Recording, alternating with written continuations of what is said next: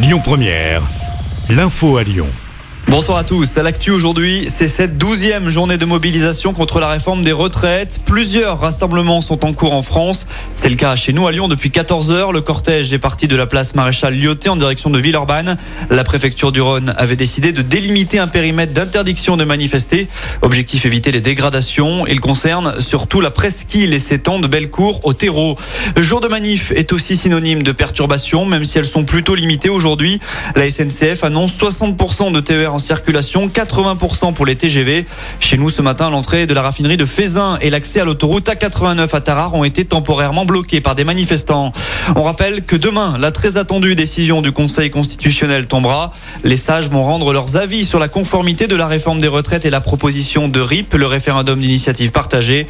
Emmanuel Macron a d'ores et déjà annoncé qu'il souhaitait un temps d'échange avec les syndicats, quelles que soient les décisions du Conseil constitutionnel. Dans le reste de l'actu, il avait pris la fuite après avoir renversé une cycliste lundi dans le 7e arrondissement. Le chauffard a été retrouvé. On vous en parlait hier sur Lyon Première. La victime, une femme de 36 ans, avait dû être transférée à l'hôpital en urgence absolue. Elle souffrait notamment d'un traumatisme crânien. Selon les premiers éléments de l'enquête, le conducteur aurait empiété sur la piste cyclable en doublant un autre véhicule. C'est ce qui a provoqué l'accident. Âgé de 23 ans, l'homme doit être présenté à la justice. À Marseille, le bilan définitif est de 8 morts après l'effondrement d'un immeuble de 4 étages le week-end dernier rue de Tivoli. Le parquet a annoncé hier soir que six corps avaient été découverts sous les décombres. Deux personnes sont toujours portées disparues.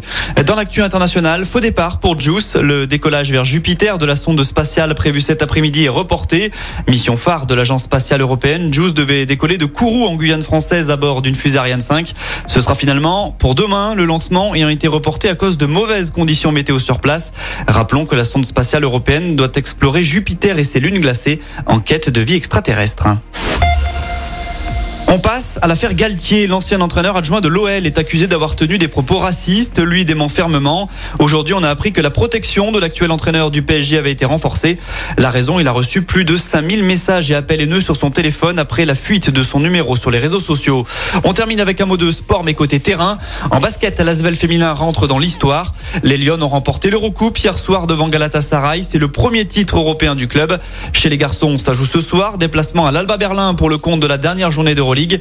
L'Asvel est lanterne rouge de la compétition. Enfin en foot, il y avait de la Ligue des Champions hier soir. On vous rappelle le succès 2-0 du Real Madrid face à Chelsea et du Milan AC contre Naples 1-0. Ce soir, place à l'Europa League et la Ligue Europa Conférence. Écoutez votre radio Lyon Première en direct sur l'application Lyon Première, lyonpremière.fr et bien sûr à Lyon sur 90.2 FM et en DAB+. Lyon Première